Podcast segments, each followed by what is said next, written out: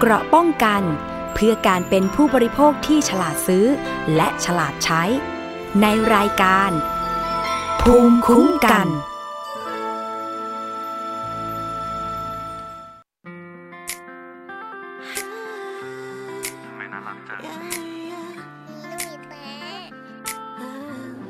ไม่เคยมีใครน่ารักเท่ากับเธอเจอกี่ครั้ง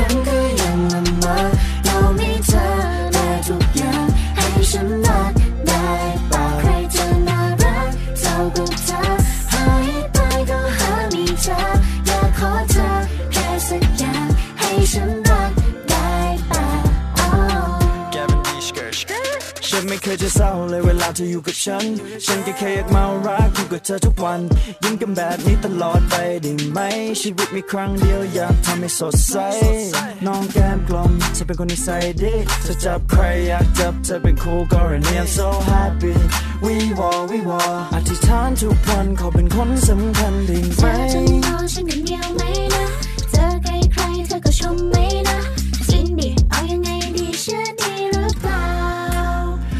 You so cute เวลาอยู่ยิ้ม คนอะไรายน่ารักซะจริง อยากได้เธอมาแนบแอบอิงใกล้ๆไม่เคยมีใครน่ารักเท่ากับเธอเจอกี่ครั้งก็ยังละเมอยอมให้เธอได้ทุกอย่างให้ฉันรักได้เปล่าใครจะน่ารักเท่ากับเธอ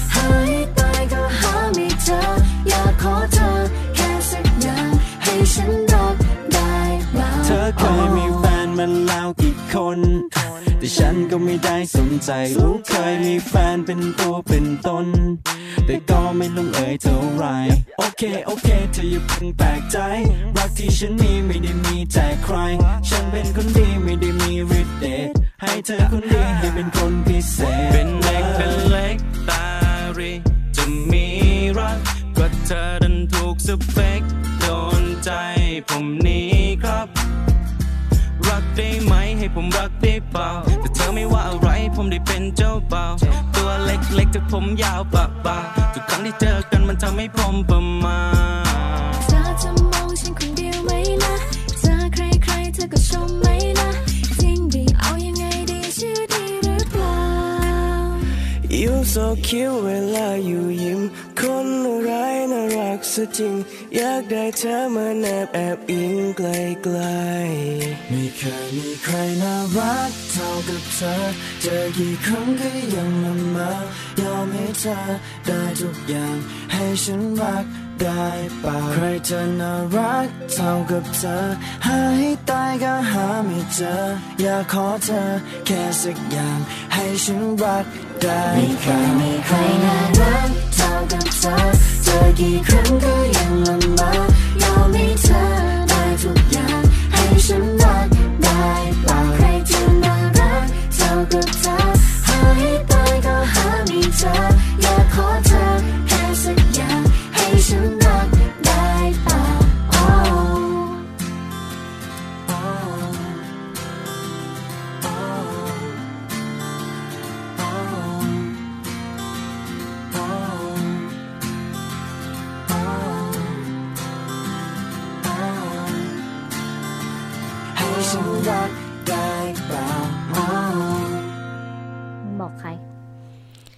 วัสดีค่ะเมื่อฟังค่ะ ขอต้อนรับเข้าสู่รายการภูมิคุ้มกันรายการเพื่อผู้บริโภคค่ะ มีเรื่องราวดีๆ มาบอกกันนะคะ บอกคุณผู้ฟังทุกๆ คนเลยค่ะ พร้อมกับเพลงนี้เพลงที่นำมาเปิดเริ่มต้นรายการนะคะ รักได้เปล่านะคะอะ คุณผู้ฟังก็มีเรื่องของผู้บริโภคติดตามกันได้นะคะ ทางไทย PBS Podcast หรือวิทยุไทย PBS นี่แหละนะคะ นอกจากฟังทางเว็บไซต์ www.thaipbsradio.com แอปพลิเคชันไทย PBS Radio ค่ะ คุณก็ยังสามารถฟังผ่านสถานีวิทยุต่างๆ ที่เชื่อมโยงสัญญาณนะคะ ไม่ว่าจะเป็นสถานีวิทยุในเครือ R Radio วิทยาลัยอาชีวศึกษา 142 สถานีทั่วประเทศนะคะ รวมไปถึงสถานีวิทยุชุมชน คนหนองย่าไซจังหวัดสุพรรณบุรีค่ะ FM 107.5เมกะเฮิรตซ์สถานีวิทยุชุมชนปฐมสาคร จังหวัดสมุทรสาคร FM 106.25เมกะเฮิรตซ์นะคะ สถานีวิทยุชุมชนคนเมืองลี้จังหวัดลำพูน FM 103.75เมกะเฮิรตซ์สถานีวิทยุชุมชนเทศบาลทุ่งหัวช้างจังหวัดลำพูน FM 106.25เมกะเฮิรตซ์ค่ะ แล้วก็สถานีวิทยุชุมชนเมืองนนสัมพันธ์ จังหวัดนนทบุรี FM 99.25 และ 90.75เมกะเฮิรตซ์รวมถึงสถานีวิทยุชุมชน คลื่นเพื่อความมั่นคงเครือข่ายกระทรวงกลาโหมจังหวัดตราด FM 91.5 ด้วยนะคะถ้ามีสถานีวิทยุแห่งไหน เชื่อมโยงรายการเพิ่มเติมแจ้งเข้ามาได้ค่ะ เข้าไปกดติดตาม facebook.com/thaipbsradiofan แล้วก็ส่งข้อมูลถึงทีมงานของ Thai PBS Podcast ได้เลย รวมถึงดิฉันชนาทิพย์ไพรพงศ์ด้วยนะคะ วันนี้ก็มีเรื่องที่เราจะต้องมา อัปเดตกันนะคะ เกี่ยวกับเรื่องของโรคภัยไข้เจ็บที่มันอาจจะกระทบถึงสุขภาพ แล้วก็เขาบอกว่า โรคที่กำลังระบาดอยู่ในตอนนี้เนี่ยนะคะ มาจากประเทศจีนตอนนี้มีผู้ป่วยอยู่ทั่วโลกแล้วเนี่ยนะคะ อาจจะมาจากอาหารการกินนะคะ ซึ่งตอนนี้เราจะต้องติดตามสถานการณ์อย่างใกล้ชิดค่ะ ก่อนหน้านี้ค่ะ ก็มีรายงานในวารสารวิชาการชื่อว่า China Life Sciences นะคะ ตั้งสมมติฐานว่าค้างคาวอาจเป็นพาหะของเชื้อไวรัส โคโรนาสายพันธุ์ใหม่ ผ่านทางสัตว์ตัวกลางค่ะ ขณะที่งานวิจัยในวารสารที่มีชื่อว่า Medical Virology นะคะ ตั้งสมมติฐานว่า งูอาจเป็นสัตว์ตัวกลางที่นำเชื้อไวรัสโคโรนาสายพันธุ์ใหม่จากค้างคาวมาสู่คน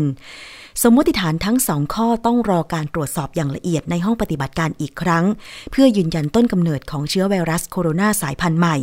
แต่บทเรียนราคาแพงของการระบาดในครั้งนี้คือ เราต้องหลีกเลี่ยงการบริโภคสัตว์ป่า เพราะเท่ากับเป็นการเปิดประตูสู่โรคอุบัติใหม่ จากสัตว์สู่คนค่ะ อันนี้ต้องรอการพิสูจน์จากงานวิจัยอีกครั้งหนึ่งนะคะ คุณผู้ฟัง บางท่านก็อาจจะแสดงความคิดเห็นไปในเชิงที่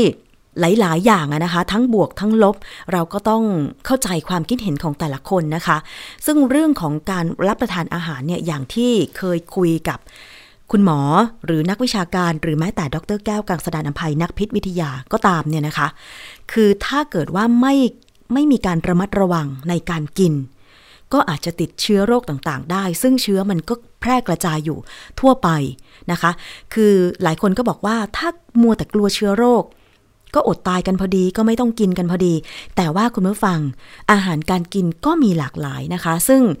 การที่เราจะกินอะไรแปลกๆหรือบางทีถ้าเกิดเราเห็นคลิปที่เขากินกันแล้วแบบเออทดลองกินตามเนี่ย มันก็ นำชีวิตของเราไปตกอยู่ในความเสี่ยงจากการกินใช่ไหมคะ ดิฉันเห็นคลิปที่มีการเผยแพร่ทางสื่อสังคมออนไลน์ไม่ทราบจริงหรือไม่จริง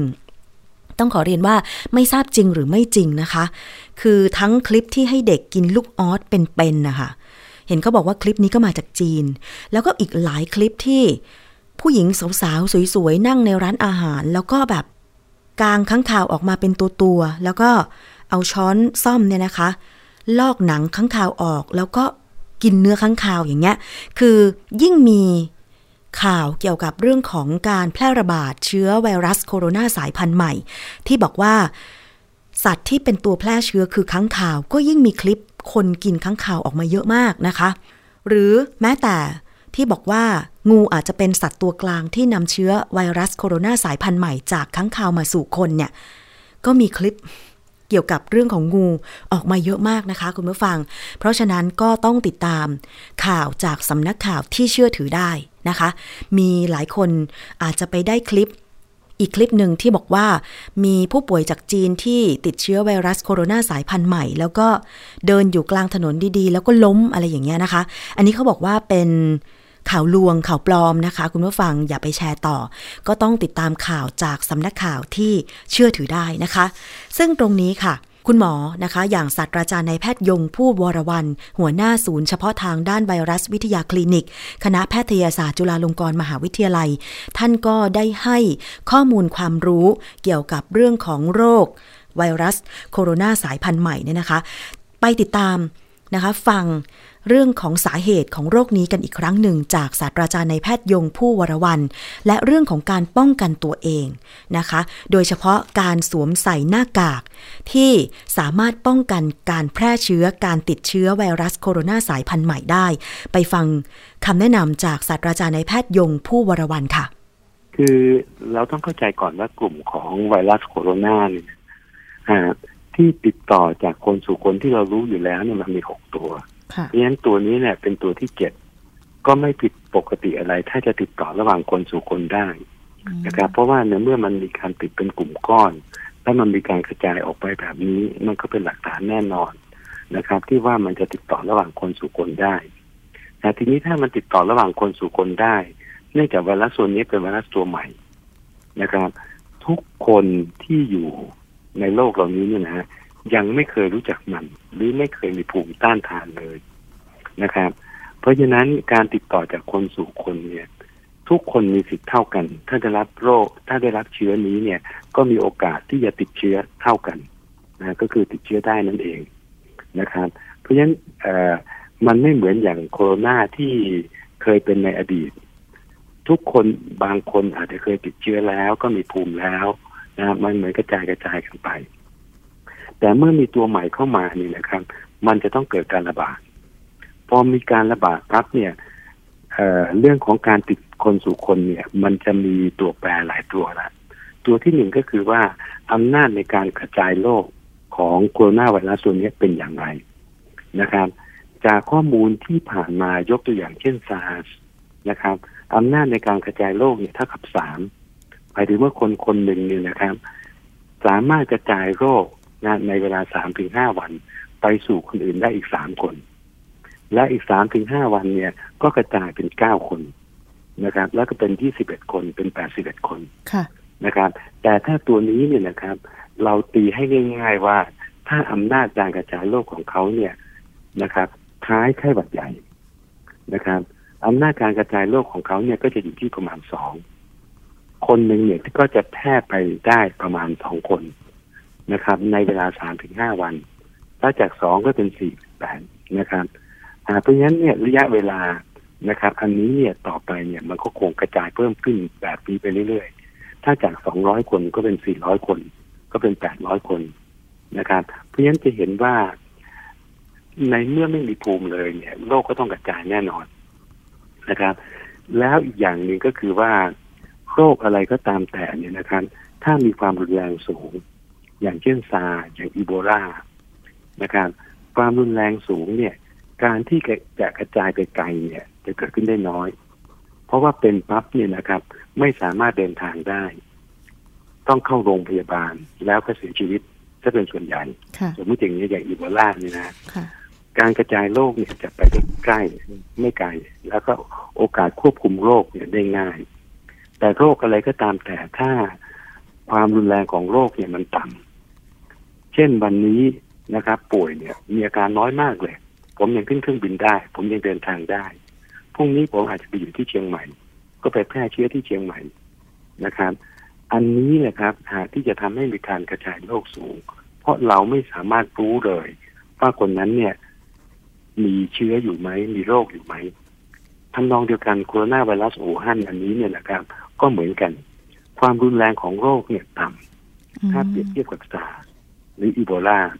เพราะฉะนั้นโอกาสที่จะควบคุมหรือ control เขาเนี่ย ค่อนข้างที่จะยากพอสมควรอืมเพราะคนที่มีอาการน้อยนะครับ โอกาสที่จะเดินทาง โอกาสที่จะกระจายออกไปได้มากกว่านะครับจึงไม่แปลกเลยนะครับ ที่จุดเริ่มต้นที่อู่ฮั่นนะครับ ขณะนี้แม้กระทั่งในอเมริกาก็พบเคสแล้วหนึ่งรายค่ะทั้งฮ่องกงไต้หวันนะครับหรือแม้กระทั่งประเทศไทยก็หลายคนแล้วนะครับ ถ้าเป็นแบบนี้เนี่ยเราลองมานึกดูว่าความเป็นไปได้จริงๆเนี่ยนะครับ ต้องยอมรับความจริงว่านะครับ มันยังมีผู้ป่วยที่อยู่ภายใต้ภูเขาน้ำแข็งอีกจำนวนหนึ่งนะครับ คือผู้ป่วยที่แสดงอาการน้อย แล้วเราไม่รู้นะครับ ผมยกตัวอย่างในมณฑลกวางตุ้งนะครับ ในมณฑลกวางตุ้งเนี่ยขณะนี้มีผู้ป่วยที่ไม่เคยไปอู่ฮั่นเกิดขึ้นแล้ว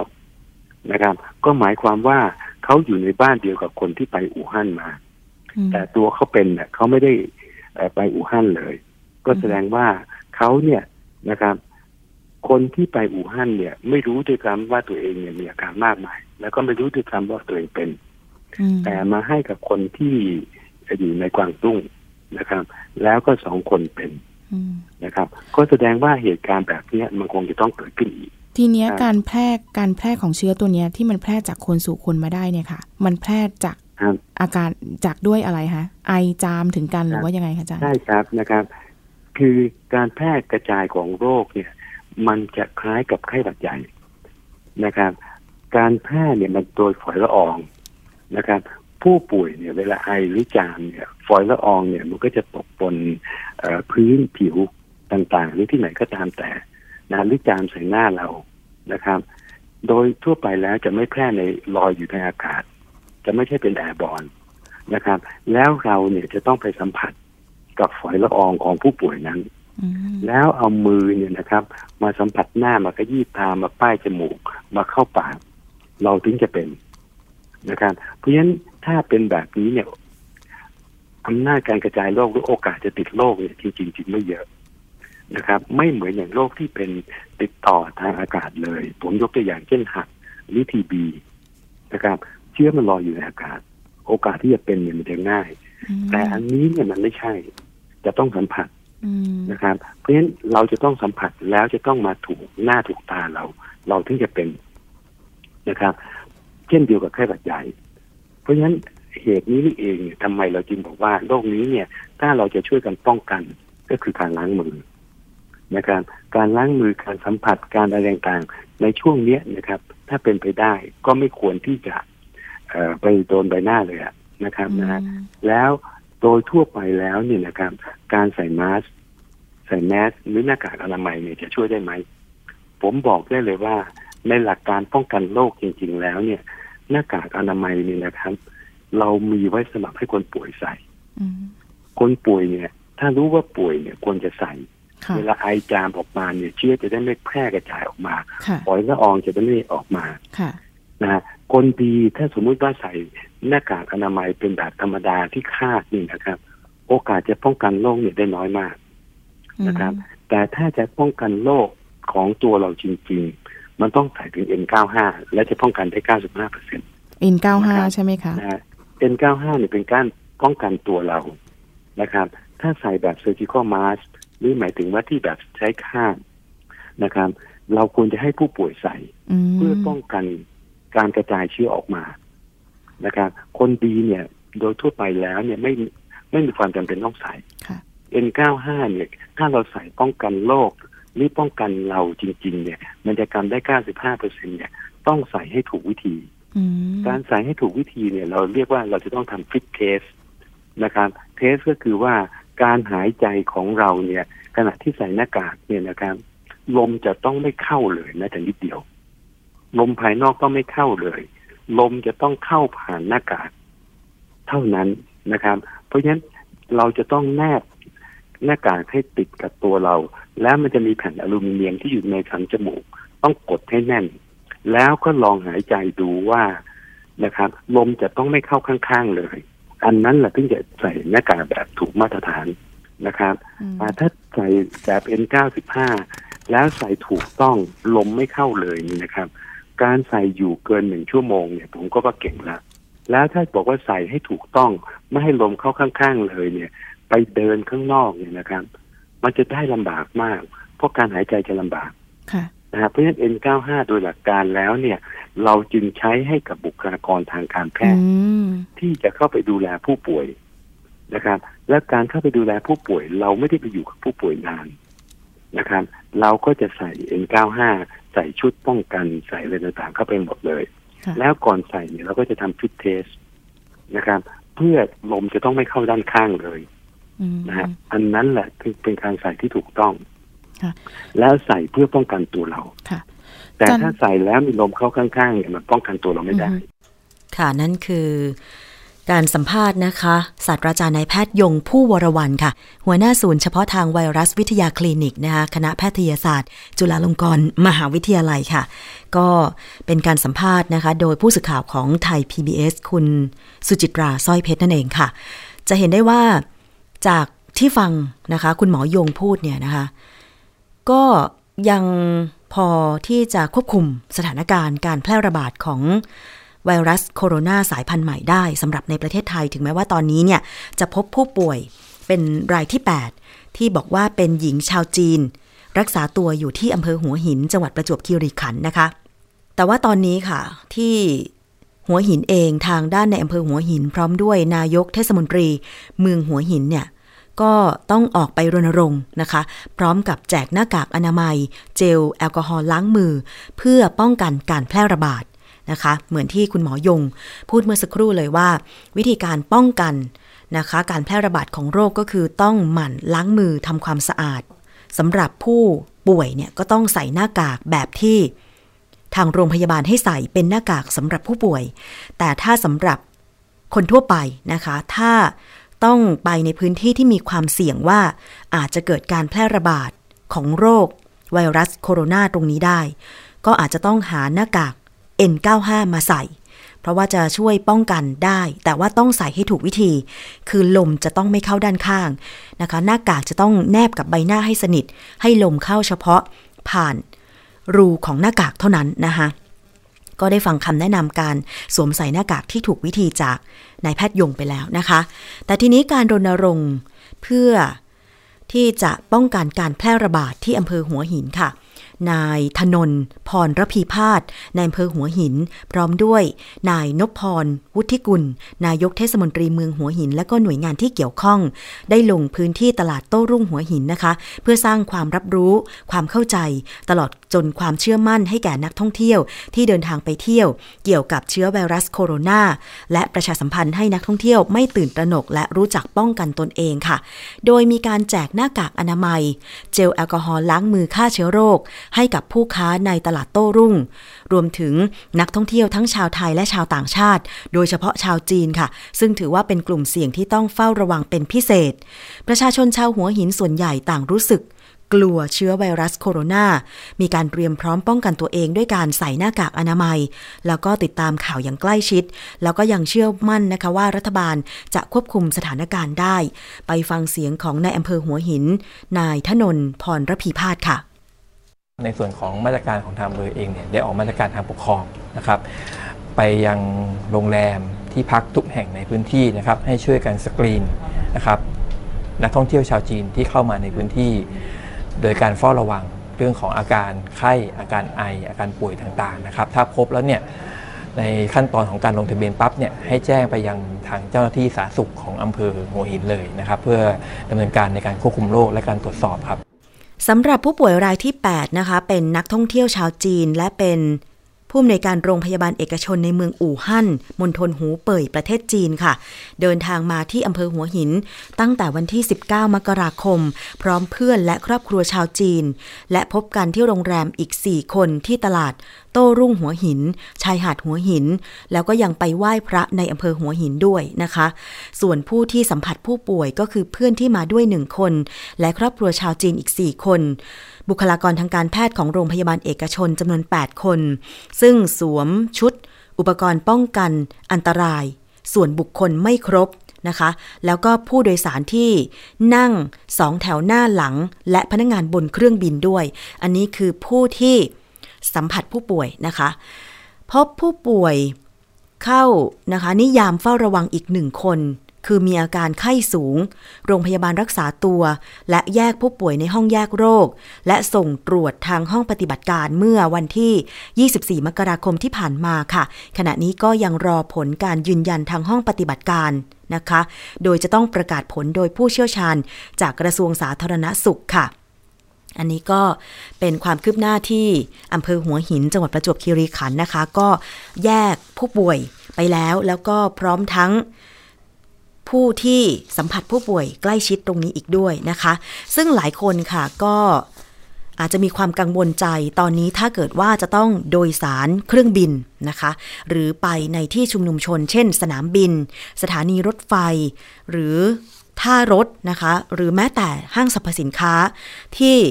มีนักท่องเที่ยวชาวจีนไปใช้บริการกันมาก อย่างเช่นไอคอนสยามนะคะ หรือเซ็นทรัลเวิลด์นะคะ วัดพระแก้ว พระบรมมหาราชวังนะคะ อันนี้ก็น่าจะมีการให้ความรู้ข้อมูลที่ถูกต้องนะคะ อย่างเช่นการสวมใส่หน้ากากหรือการล้างมือด้วยเจลล้างมือให้สะอาดนะคะ อันนี้ก็จะสามารถช่วยได้ แต่คุณผู้ฟังก็อย่าเพิ่งตื่นตระหนกไปก็แล้วกันนะคะ ซึ่งตอนนี้ล่าสุดเห็นบอกว่าทางรัฐบาลไทย โดยนายกท่านมนตรีเนี่ยท่านก็ออกมา บอกนะคะว่า พร้อมนะคะสำหรับมาตรการรับมือซึ่งก็รู้ล่วงหน้ามาเป็นเดือนแล้วล่ะนะคะ และสำหรับนักศึกษาไทยที่ประเทศจีนที่มีการร้องขอผ่านสื่อสังคมออนไลน์ว่าขอให้ไปรับตัว ท่านนายกก็บอกว่า พร้อมนะคะ เตรียมเครื่องบินไว้แล้วนะคะ ถ้าทางการจีนอนุญาตให้ไปรับตัวก็สามารถไปรับตัวได้ทันทีเลยนะคะ อันนี้ก็คือสถานการณ์ล่าสุด และเห็นบอกว่าที่จังหวัดเชียงใหม่นะคะ ทางสำนักงานสาธารณสุขจังหวัดเชียงใหม่ก็กำลังจะมีการถแถลงเกี่ยวกับความคืบหน้านะคะ ที่ไปพบผู้ป่วยที่จังหวัดเชียงใหม่ด้วยนะคะ ยังไงรอติดตามข่าวเรื่องของ ไวรัสโคโรนาสายพันธุ์ใหม่ได้ทางไทย PBS ทุกช่องทาง ไม่ว่าจะเป็นทางออนไลน์ ทางหน้าจอไทย PBS ช่องหมายเลข 3 หรือว่าทางไทย PBS Radio ตรงนี้นะคะ เราก็จะติดตามสถานการณ์ความคืบหน้าล่าสุดมาให้ได้รับฟังกันค่ะคุณผู้ฟัง แม้ว่าขณะนี้ไทยนะคะ จะ มีสถานการณ์การระบาดของไวรัสโคโรนาที่ยังไม่รุนแรงค่ะ แต่ว่าทีมข่าวไทย PBS ก็ไปลงพื้นที่สำรวจย่านถนนรัชดาพิเศษซึ่งถือว่าเป็นย่านท่องเที่ยวยอดนิยมของชาวจีนเลย พบว่าชาวจีนก็สวมใส่หน้ากากอนามัยเกือบทุกคน เพื่อเป็นการป้องกันทั้งฝุ่นละออง PM 2.5 แล้วก็ไวรัสด้วยนะคะ นอกจากนี้ยังพบว่ามีชาวจีนบางคนเนี่ยซื้อเหมาหน้ากากอนามัย กลับประเทศเป็นจำนวนมากด้วยนะคะ จากที่ไปสำรวจค่ะพบว่ามีชาวจีนบางกลุ่ม ได้พากันไปซื้อหน้ากากอนามัยหลายกล่องนะคะ คาดว่าจะซื้อกลับประเทศ เพื่อสวมใส่ในระหว่างที่ต้องเผชิญกับการแพร่ระบาดของไวรัสโคโรนาสายพันธุ์ใหม่ที่จีน ขณะเดียวกันนักท่องเที่ยวชาวจีนจำนวนมากที่เดินทาง ไปเที่ยวย่านรัชดาพิเศษกก็ต่างสวมใส่หน้ากากอนามัยเกือบทุกคน เพื่อป้องกันทั้งฝุ่นแล้วก็ไวรัสค่ะมาคุเทศทัวร์จีนคนหนึ่งให้ข้อมูลว่า วันนี้นะคะมีการยกเลิกทัวร์จีนจากชาวจีนจำนวนมากเลย เพราะว่าไม่สามารถเดินทางมาไทยได้ ส่วนที่เดินทางมาแล้วหลายคนก็ซื้อหน้ากากอนามัยกลับจีน อาจจะเพราะว่าราคาถูกกว่าในจีน ขณะเดียวกันในระหว่างที่เที่ยวอยู่ส่วนตัวก็ให้ความสำคัญในการป้องกันสวมใส่หน้ากากแล้วก็มีการแจกจ่ายหน้ากากให้กับลูกทัวร์ชาวจีนด้วย ไปฟังเสียงของมัคคุเทศนำเที่ยวทัวร์จีนค่ะ เขาก็ต้องดูแลตัวเองหนูจะเปลี่ยนแมสทุกสี่ชั่วโมงให้เขาแจกไงโอ้เราเราก็กำชับแล้วก็ดูแลเขาแบบนี้ใช่ด้วย ใช่ค่ะ ต้องเปลี่ยนแมสให้เขาทุกสี่ชั่วโมงหนูก็กลัวเราอะก็กลัวของเราอยู่แล้ว อืม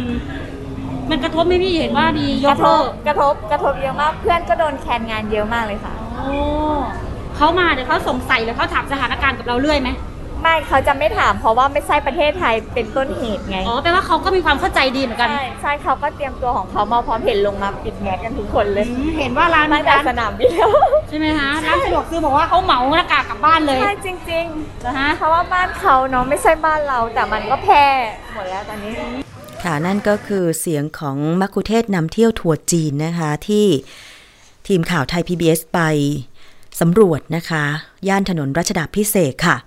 นอกจากนั้นก็ยังไปสำรวจที่ร้านสะดวกซื้อแห่งหนึ่งด้วยนะคะ พนักงานที่ร้านสะดวกซื้อก็ระบุว่า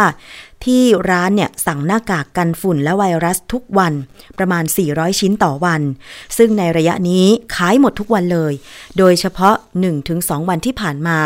ชาวจีนซื้อเหมาจำนวนมากนะคะ บางคนซื้อ 3,000 ถึง 4,000 บาทเลยทีเดียว ต่อบินต่อใบเสร็จนะคะ เช่นเดียวกับนักท่องเที่ยวชาวจีน บางกลุ่มที่ซื้อหน้ากากอนามัย 2 กล่องนะะเรียกว่าซื้อเป็นกล่องนะคะ คาดว่าจะซื้อกลับไปที่ประเทศจีนด้วย อันนี้ก็คือความตื่นตัวนะคะ ของนักท่องเที่ยวจีน ส่วนสำหรับคนไทยนะคะที่อาจจะต้องไปในสถานที่ที่อย่างบอกไป ว่าเป็นที่ยอดนิยมของนักท่องเที่ยวจีนก็อาจจะต้องเตรียมตัว หาหน้ากาก N95 ใส่ไป มีรุ่นน้องของดิฉันนะคะ เป็นนักร้อง ในร้านอาหาร ที่ต้องไปร้องที่ตลาดนัดรถไฟรัชดานะคะดิฉันเห็น นักร้องคนนี้เนี่ยโพสต์ Facebook บอกว่าทำยังไงดีจะต้องไปร้องเพลงที่ตลาดนัดรถไฟรัชดา อันนี้ก็ นางก็อาจจะพูดติดตลกว่าใส่หน้ากากร้องเพลงได้ไหม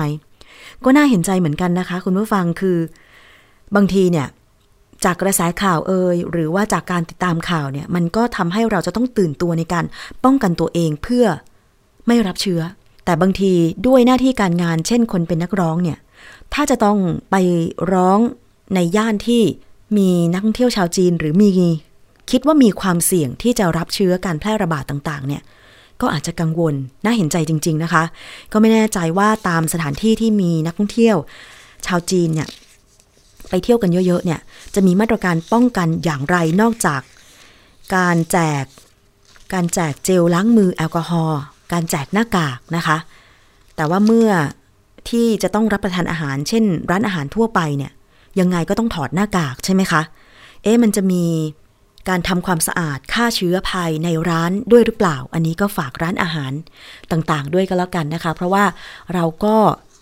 กังวลเรื่องนี้อยู่เหมือนกัน แล้วก็ ต้องพยายามทำทุกวิถีทาง ไม่ให้มีการระบาดของเชื้อไวรัสโคโรนาสายพันธุ์ใหม่นะคะ ถึงแม้ว่ามันจะเป็นสิ่งที่เป็นธรรมชาติ การเกิดโรคระบาดเนี่ย มันอาจจะมีมาโดยตลอดนะคะ ไม่ว่าจะทุก 10 ปีทุก 20 ปีหรืออะไรก็ตามนะคะ แต่ว่าเราก็ต้องยับยั้งการระบาดนี้ให้ได้ค่ะ และถึงแม้ว่าสถานการณ์การระบาดของเชื้อไวรัสโคโรนาเริ่มสร้างความกังวล ถึงผลกระทบด้านการท่องเที่ยว แล้วก็วันนี้เนี่ยเป็นวันแรกที่รัฐบาลจีน สั่งห้ามบริษัททัวร์พาชาวจีน เดินทางออกนอกประเทศ เพื่อคุมเข้มการแพร่ระบาดนะคะ ขณะที่ทางรัฐบาลไทยก็จะหารือกับผู้ที่เกี่ยวข้องทั้งหมด และนำเข้าสู่การพิจารณา ของคณะรัฐมนตรีด้านเศรษฐกิจ ในวันที่ 31 มกราคม 2563 นี้ด้วย เพื่อพิจารณาออกมาตรการรองรับด้านการท่องเที่ยว จากทางการจีนนะคะ ศูนย์วิจัยกสิกรไทยประเมินว่าจำนวนนักท่องเที่ยวจีนในปีนี้อาจลดลงเหลือ 10 ล้าน7แสนคนถึง 10 ล้าน9แสนคนนะคะ หดตัวประมาณ 0.5ถึง2%โดยมองว่าผลกระทบก็มาจากกรณีออของการจำกัด ต่อภาคการท่องเที่ยว เนื่องจากทางการจีนมีระบบการจัดการที่รวดเร็วและเข้มข้น ประกอบกับวิวัฒนาการทางการแพทย์ และเทคโนโลยีมีความก้าวหน้ามากขึ้น และการสื่อสารที่ทั่วถึงทำให้นักท่องเที่ยวหลีกเลี่ยงการเดินทางเข้าพื้นที่เสี่ยง จะช่วยลดการแพร่ระบาดของโรคได้ทำให้ผลกระทบ ต่อตลาดจีนเที่ยวไทย อาจจะยังไม่ยกระดับเท่ากับการแพร่ระบาดของโรคซาร์สนะคะ สอดคล้องกับนายวิชิตประกอบโกศล นายกสมาคมไทยธุรกิจการท่องเที่ยว เปิดเผยบอกว่า ในเบื้องต้นเนี่ยทางสมาคมไทยธุรกิจการท่องเที่ยวมองว่า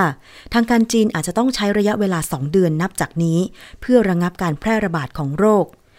หลังจากใช้ยาแรงก็คือการออกคำสั่ง ให้บริษัทนำเที่ยว ยุติการทำทัวร์พาชาวจีนออกนอกประเทศนะคะ โดยหวังว่าทางการจีนจะควบคุมโรคได้ดี และรวดเร็วกว่าก็รวดเร็วกว่าการเกิดโรคซาร์นะคะ อย่างไรก็ตามค่ะ คาดการในช่วง 2 เดือนนี้ ว่านักท่องเที่ยวจีนจะหายไปประมาณ1ล้าน2แสนถึง1ล้าน3แสนคน สูญเสียรายได้ 52,000 ล้านบาท โดยสิ่งที่น่าเป็นห่วงก็คือ นักท่องเที่ยวกลุ่มเดินทางด้วยตัวเอง นักธุรกิจนักศึกษา และกลุ่มเดินทางเยี่ยมญาติ ซึ่งมีสัดส่วน 50%ของตลาดจีนเที่ยวไทยทั้งหมด และยังเดินทางไปต่างประเทศได้ ไม่ได้มีคนคอยดูแลเหมือนตลาดกรุ๊ปทัวร์ที่หัวหน้าทัวร์และมัคคุเทศก์จะคอยสังเกตอาการ ดังนั้นหน่วยงานที่เกี่ยวข้องจึงต้องดำเนินมาตรการเข้มข้น และดูแลนักท่องเที่ยวกลุ่มนี้ด้วย ก็คือกลุ่มทัวร์ที่ไม่ได้มากับบริษัททัวร์นั่นเองนะคะ ก็คือมาเที่ยวเอง หรืออาจจะขับรถเที่ยวหรือมาเยี่ยมญาติแบบนี้ ทางการท่องเที่ยวก็คงจะต้องคุมเข้มนะคะนายพิพัฒน์ รัชกิจประการรัฐมนตรีว่าการกระทรวงการท่องเที่ยวและกีฬา กล่าวว่า การประเมินผลกระทบการท่องเที่ยวนั้นเนี่ยต้องดู ที่ว่าทางการจีนจะปิดการเดินทางนานแค่ไหน ถ้าปิด 3 เดือน เหมือนเช่นตอนกรณีเกิดโรคซาร์สก็มีการประเมินว่าอาจจะสูญเสียรายได้ 50,000 ล้านบาท อย่างไรก็ตามนะคะ ก็จะมีการหารือร่วมกับผู้ที่เกี่ยวข้องทั้งหมด และนำเข้าสู่การพิจารณาคอรมอเศรษฐกิจด้วยนะคะ เพื่อพิจารณาออกมาตรการรองรับด้านการท่องเที่ยว ทางการจีนนะคะ ก็ได้สั่งห้ามไม่ให้ชาวจีนเดินทางไปกับคณะทัวร์ออกนอกประเทศ โดยคำสั่งดังกล่าวเนี่ยก็มีผลนะคะทำให้ตอนนี้นักท่องเที่ยวจีนก็อาจจะลดลง ซึ่งก็อาจจะเป็นผลดีในการควบคุมโรคนะคะ คุณผู้ฟัง ชาวไทยก็อาจจะ ไม่ต้องกังวลมากนัก แต่ส่วนนักท่องเที่ยวจีนที่อาจจะยังเที่ยวอยู่หรือกลับประเทศไม่ได้ อันนี้แหละมีส่วนสำคัญที่ทางการไทยก็คงจะต้องดูแล อีกเรื่องหนึ่งที่ตอนนี้ยังคงวางใจไม่ได้ก็คือปัญหามลภาวะด้านฝุ่นละออง แม้ว่าจะกำหนดให้การแก้ไขปัญหามลภาวะด้านฝุ่นละอองเป็นวาระแห่งชาติแล้ว แต่ว่ารัฐมนตรีว่าการกระทรวงมหาดไทย ก็ยอมรับว่าจนถึงขณะนี้ยังไม่สามารถควบคุมปริมาณค่าฝุ่นละออง ไม่ให้กระทบต่อประชาชนได้นะคะดังนั้นรัฐมนตรีว่าการกระทรวงมหาดไทยจึงเตรียมสั่งการ ผู้ว่ากรุงเทพมหานคร และผู้ว่าราชการจังหวัดทั่วประเทศ ให้มีความเข้มงวดกวดขัน และใช้มาตรการเข้มข้นในการแก้ไขปัญหาอย่างเร่งด่วนค่ะ โดยเน้นย้ำไปที่ผู้ว่าราชการจังหวัดนั้นเนี่ยนะคะพลเอกอนุพงศ์เผ่าจินดารัฐมนตรีว่าการกระทรวงมหาดไทยระบุว่า ก็จะต้องติดตามกวดขัน และก็เตรียมแผนการใช้มาตรการอย่างเข้มข้น ในการแก้ไขปัญหาที่แหล่งกำเนิดของฝุ่นละออง ในแต่ละพื้นที่ โดยเฉพาะการตรวจสอบพื้นที่โรงงานอุตสาหกรรม การก่อสร้างที่ต้องปิดกั้นพื้นที่ ไม่ให้ฝุ่นฟุ้งกระจาย การเข้มงวดตรวจตราและดำเนินคดีกับการเผาในที่โล่งแจ้ง รวมถึงการกำหนด ระบุประเภทและช่วงเวลาที่ห้ามรถบรรทุกเข้าในพื้นที่อย่างเด็ดขาด พร้อมให้บังคับใช้กฎหมายอย่างเข้มงวดด้วยนะคะ ทั้งนี้ขอให้ประชาชนเข้าใจการปฏิบัติหน้าที่ของเจ้าหน้าที่รัฐ ซึ่งอาจได้รับผลกระทบ จากการสัญจร การใช้ชีวิตประจำวันบ้าง แต่ก็เพื่อให้การดำเนินการลดและแก้ไขปัญหาฝุ่นละอองเกิดผล จะส่งผลดีต่อสุขภาพและการดำเนินชีวิตของประชาชนในระยะยาวต่อไปค่ะ พลเอกอนุพงศ์ยังยอมรับว่า แม้ผู้ว่าราชการกรุงเทพมหานคร และผู้ว่าราชการจังหวัดทั่วประเทศ ได้ดำเนินแนวทาง อย่างเร่งด่วนนะคะ ทั้งระยะเร่งด่วนระยะสั้น แต่จากการประเมินการปฏิบัติที่ผ่านมา ยังไม่สามารถควบคุมปริมาณค่าฝุ่นละออง ที่จะไม่ให้กระทบต่อประชาชนได้ ดังนั้นจึงจำเป็นต้องใช้มาตรการที่เข้มงวดมากขึ้น อะ คุณผู้ฟัง บางทีมันอาจจะกระทบ การใช้ชีวิตบ้าง เช่น การงดการเผาในที่โล่งแจ้งเนี่ยสำหรับใครที่อาจจะชอบกวาดลานบ้าน แม้จะเป็นเศษ ใบไม้เล็กๆ น้อยๆ แล้วก็เอามาเผาเนี่ย อันนี้ก็ควรจะงดใช้วิธีการกำจัดขยะแบบอื่น น่าจะดีกว่า เช่น การขุดฝังกลบอะไรอย่างเงี้ย หรือการทำเป็นปุ๋ยหมักนะคะ ซึ่งก็จะช่วย ไม่ให้มีควันเกิดขึ้น แถมยังได้ปุ๋ยในการที่จะบำรุงพืชภายในบ้านอีกด้วยอะไรอย่างเงี้ยนะคะ คุณผู้ฟัง อันนี้ก็อยากจะกระจายข่าวตรงนี้สำหรับท่านที่อาจจะอยู่ในต่างจังหวัดด้วยเนาะเพราะว่าต่างจังหวัดการเผาเกิดขึ้นได้ง่าย ๆ ต่างจากกรุงเทพนะ กรุงเทพไม่ค่อยมีการเผาสักเท่าไหร่ ยกเว้นว่าอาจจะมีไฟตามข้างทางที่อาจจะเป็นหญ้าแห้งหรือ กองขยะแห้งๆอะไรอย่างเงี้ยก็ไม่ทราบว่าสาเหตุ การเผานั้นเนี่ยมาจากคนเผาหรือมันติดเอง แต่ส่วนมากก็มาจากการที่คนเผาใช่ไหมคะ แต่สำหรับในพื้นที่ป่า ในต่างจังหวัดเนี่ยก็อาจจะมีบางคนที่อาจจะบอกว่าไปเผาอะไรอย่างเงี้ยนะคะ อันนี้ฝากกันไว้ด้วยนะคะสำหรับคุณผู้ฟังที่พบเห็นการเผาป่าหรือเกิดไฟไหม้ตามข้างทางก็สามารถแจ้ง หน่วยงานอย่างเช่นผู้ใหญ่บ้าน กำนัน นะคะหรือเทศบาลต่างๆ ได้เพื่อให้ไปช่วยกันดับไฟ แล้วก็หาวิธีกำจัดขยะด้วยวิธีอื่นนะคะ คุณผู้ฟัง อีกเรื่องหนึ่งค่ะ ก่อนจะไปฟังคิดก่อนเชื่อ กับดรแก้วกังสดานอภัยนักพิษวิทยานะคะ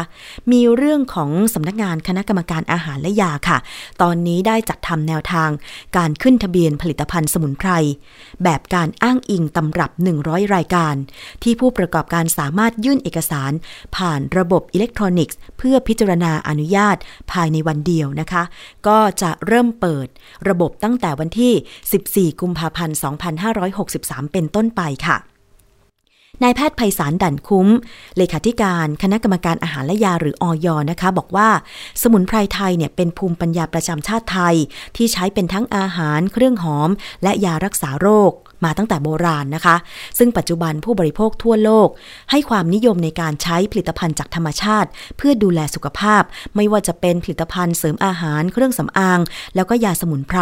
ที่มีมูลค่าหลายหมื่นล้านบาทค่ะ ผลิตภัณฑ์สมุนไพรอ้างอิง 100 รายการตามแนวทางการขึ้นทะเบียนผลิตภัณฑ์สมุนไพรแบบการอ้างอิงนะคะ มีทั้งตำรับสมุนไพร ยาสมุนไพรเดี่ยว และผลิตภัณฑ์สมุนไพรเพื่อสุขภาพที่ส่งเสริมให้ผู้ประกอบการเพิ่ม ขีดความสามารถในการการแข่งขันนะคะ ตอนนี้ค่ะ ในจำนวนนี้มีตำรับยาหอม ซึ่งเป็นยาตำรับโบราณที่แก้อาการคลื่นเหียนอาเจียน แก้ลมจุกเสียดนะคะ อย่างเช่น ยาหอมเทพยาหอมเทพจิตนะคะ ยาหอมแก้ลมวิงเวียน แล้วก็อีกหลายอย่างเลยทีเดียวนะคะ นอกจากยาหอมสามตำรับแล้วเนี่ย ในปีนี้ยูเนสโกประกาศให้นวดไทย ขึ้นบัญชีมรดกทางวัฒนธรรมอีกด้วยนะคะ ซึ่งในการนี้เนี่ยทางออย ก็มีหน้าที่ในการที่จะกำกับดูแลตำรับยาสมุนไพรเหล่านี้นะคะ ซึ่งท่านที่สนใจเนี่ยสามารถสอบถามข้อมูลเพิ่มเติม ที่กองผลิตภัณฑ์สมุนไพร หรือที่เว็บไซต์ของออยหรือไลน์ของกองผลิตภัณฑ์สมุนไพร ก็คือ at herb product underscore FDA หรือทาง Facebook กองผลิตภัณฑ์ สมุนไพรออยในการที่จะขึ้นทะเบียนต่างๆ ได้เลยนะคะ อันนี้ก็เพื่อกำกับดูแลสูตรตำรับสมุนไพรต่างๆ ของไทยค่ะ นอกจากจะเป็นสิ่งที่สืบทอดนะคะ ภูมิปัญญาไทยแล้วก็ยังใช้ประโยชน์จากสมุนไพรได้เต็มเม็ดเต็มหน่วยอีกด้วยนะคะ เอาละค่ะ ช่วงนี้ ไปติดตามคิดก่อนเชื่อกับดรแก้วกังสดานนภัยนักพิษวิทยากันค่ะ ดิฉันคุยกับอาจารย์ในเรื่องของอาหารหมัก มันอร่อย แต่ว่าปลอดภัยหรือไม่ไปฟังกันค่ะ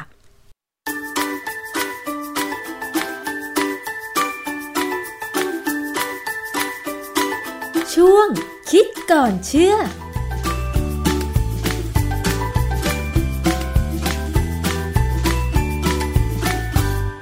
พูดถึงเรื่องของอาหารหมักดองนะคะ บางคนชอบมากเลย โดยเฉพาะคุณผู้หญิงนะคะ อย่างเช่น ผลไม้ดองต่างๆ แต่ว่าเมื่อกินมากๆ เนี่ยมันจะปลอดภัยต่อสุขภาพหรือเปล่า ต้องไปถามอาจารย์แก้วค่ะ อาจารย์คะอาหารหมักดองก็มีหลายชนิด นอกจากผลไม้ก็มีอาหารอย่างอื่นด้วยเนี่ยนะคะ คนที่ชอบกินอาหารหมักดองมากๆ เนี่ย ดูแล้วจะปลอดภัยต่อสุขภาพหรือเปล่าคะอาจารย์ ความจริง ผู้ใหญ่นะค่ะก็เคยสอนเราว่า อย่ากินอาหารหมักดองมากนัก หรืออย่ากินเลยดีกว่า เพราะว่าบางอย่างเนี่ยมันมันอาจจะมีผลมาจากโบราณแล้วด้วยซ้ำที่เขาถึงไม่อยากให้เรากิน แต่ว่าส่วนใหญ่เนี่ย เวลาเราพูดถึงอาหารหมักเนี่ย บางคนไม่เข้าใจว่ามันคืออะไร อาหารหมักคืออาหารที่เราใช้จุลชีพช่วยในการผลิต เช่นเราหมัก หมักอะไรเดี๋ยวหมักเหล้า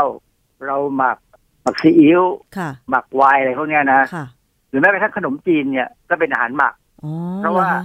เวลาเราผลิตเนี่ย เราต้องอาศัยแบคทีเรียธรรมชาตินะฮะคือการหมักเนี่ยคือการใช้จุลชีพช่วยเปลี่ยนอาหารอย่างหนึ่ง ให้ไปเป็นอาหารที่กินได้อีกอย่างหนึ่งค่ะแต่ถ้าจุลชีพนั้นเปลี่ยนอาหารที่กินได้ไปเป็นอาหารที่กินไม่ได้ เราเรียกว่าการบูดเน่า การบูดเน่ากับการหมักเนี่ยมันมีเส้นบางๆต่างขั้นกันก็คือความสามารถในการที่เราจะกินหรือไม่กินอืมนะฮะทีนี้ที่ผมอยากจะคุยในวันนี้ก็เพราะว่าในการหมักอาหารละบางอย่างเนี่ย เช่นเนยแข็งขนมปังขนมปังที่เป็นอาหารหมักนะอืมเพราะเราต้อง เออ คือขนมปังที่ดีเนี่ย ควรจะใช้ยีสต์ซึ่งเป็นการหมักค่ะทำให้ขนมปังมันขึ้นฟู แต่บางครั้งเนี่ยขนมปังอาจจะไม่ไม่ใช่อาหารหมักก็ได้ เพราะว่าเขาใช้โซเดียมไบคาร์บอเนตอืมเป็นตัวทำให้ขึ้นฟู แต่ความแตกต่างของขนมปังที่หมักกับไม่หมักก็คือกลิ่นรสที่ต่างกันนะค่ะคราวนี้อาหารหมักต่างๆ เนี่ย มันมีปัญหาอย่างหนึ่ง ซึ่งเมื่อก่อนผมไม่เคยสนใจอะมาสุดสุดท้ายเนี่ย ตอนที่เอ่อดูแลนักศึกษาแล้วเราก็ใช้เอ่อ สารพิษตัวหนึ่งเป็นสารไอทดสอบว่าเอ่อกระบวนการก่อกลายพันธุ์เนี่ยมันเป็นจริงหรือไม่จริงเนี่ยในสัตว์ทดลองเนี่ยค่ะเออเราก็ใช้สารชื่อยูริเทน ซึ่ง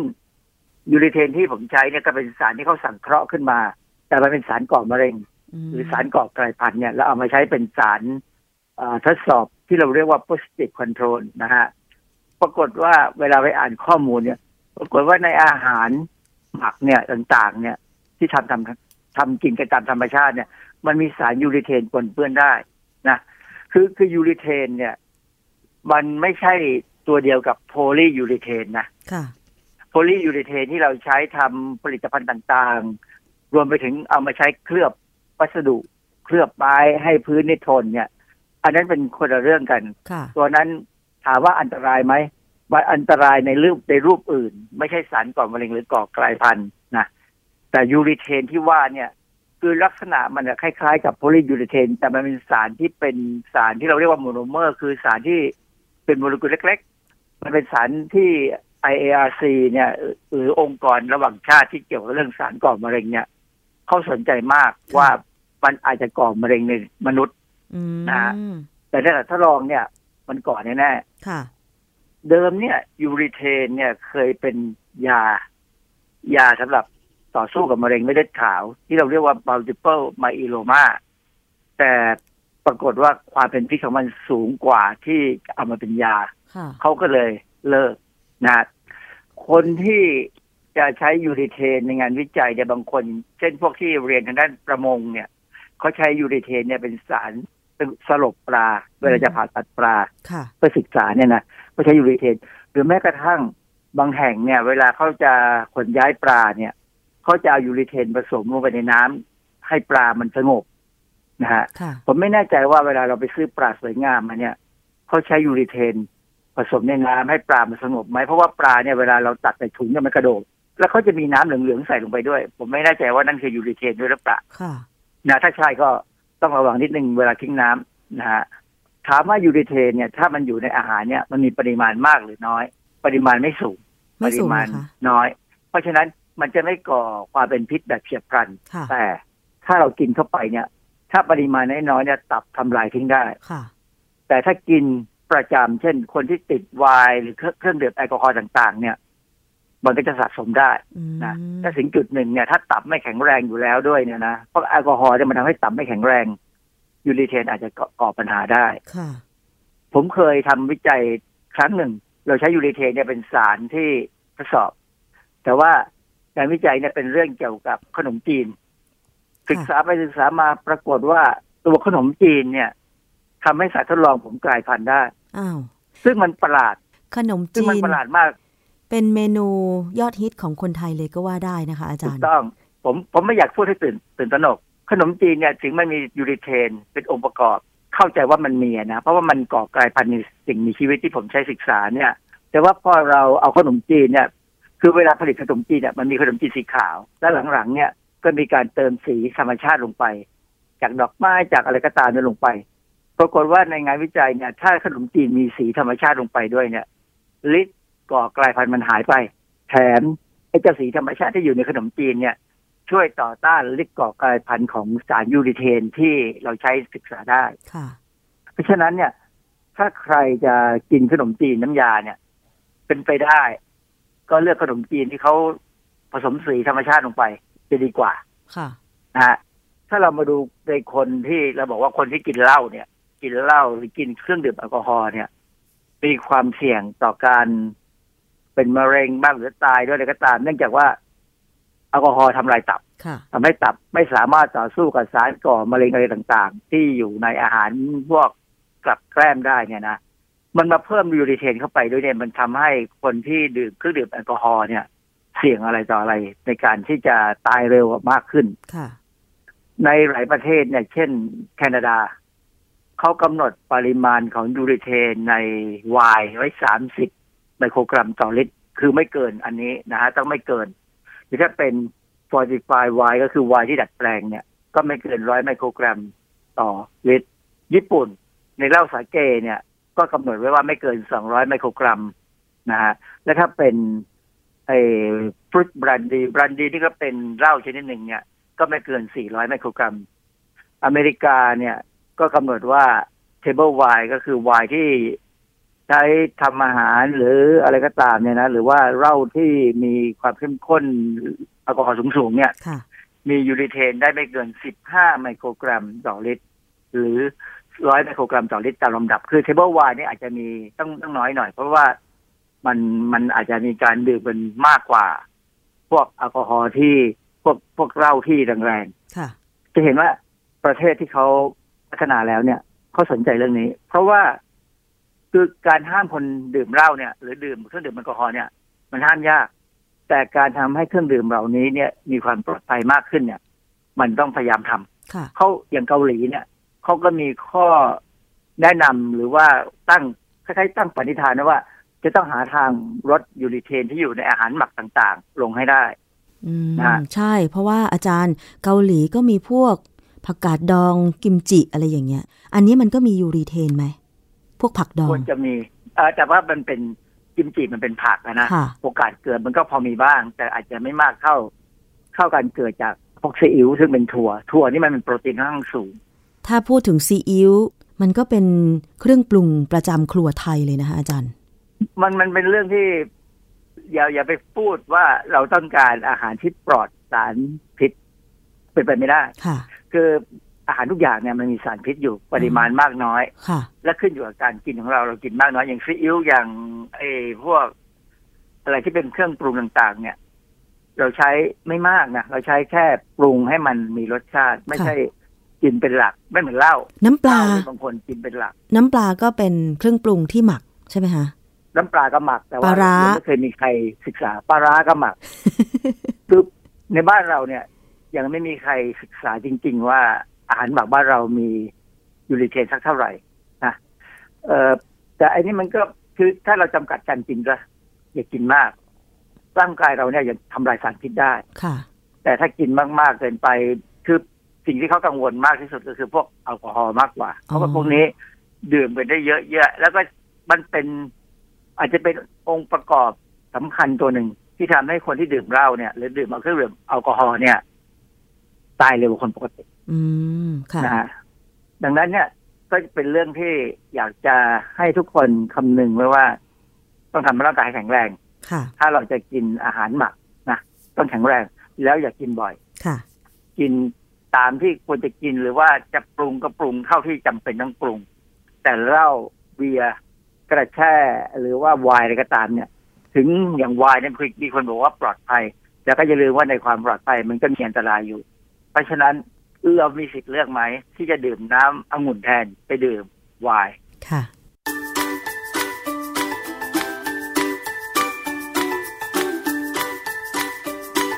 ช่วงคิดก่อนเชื่อ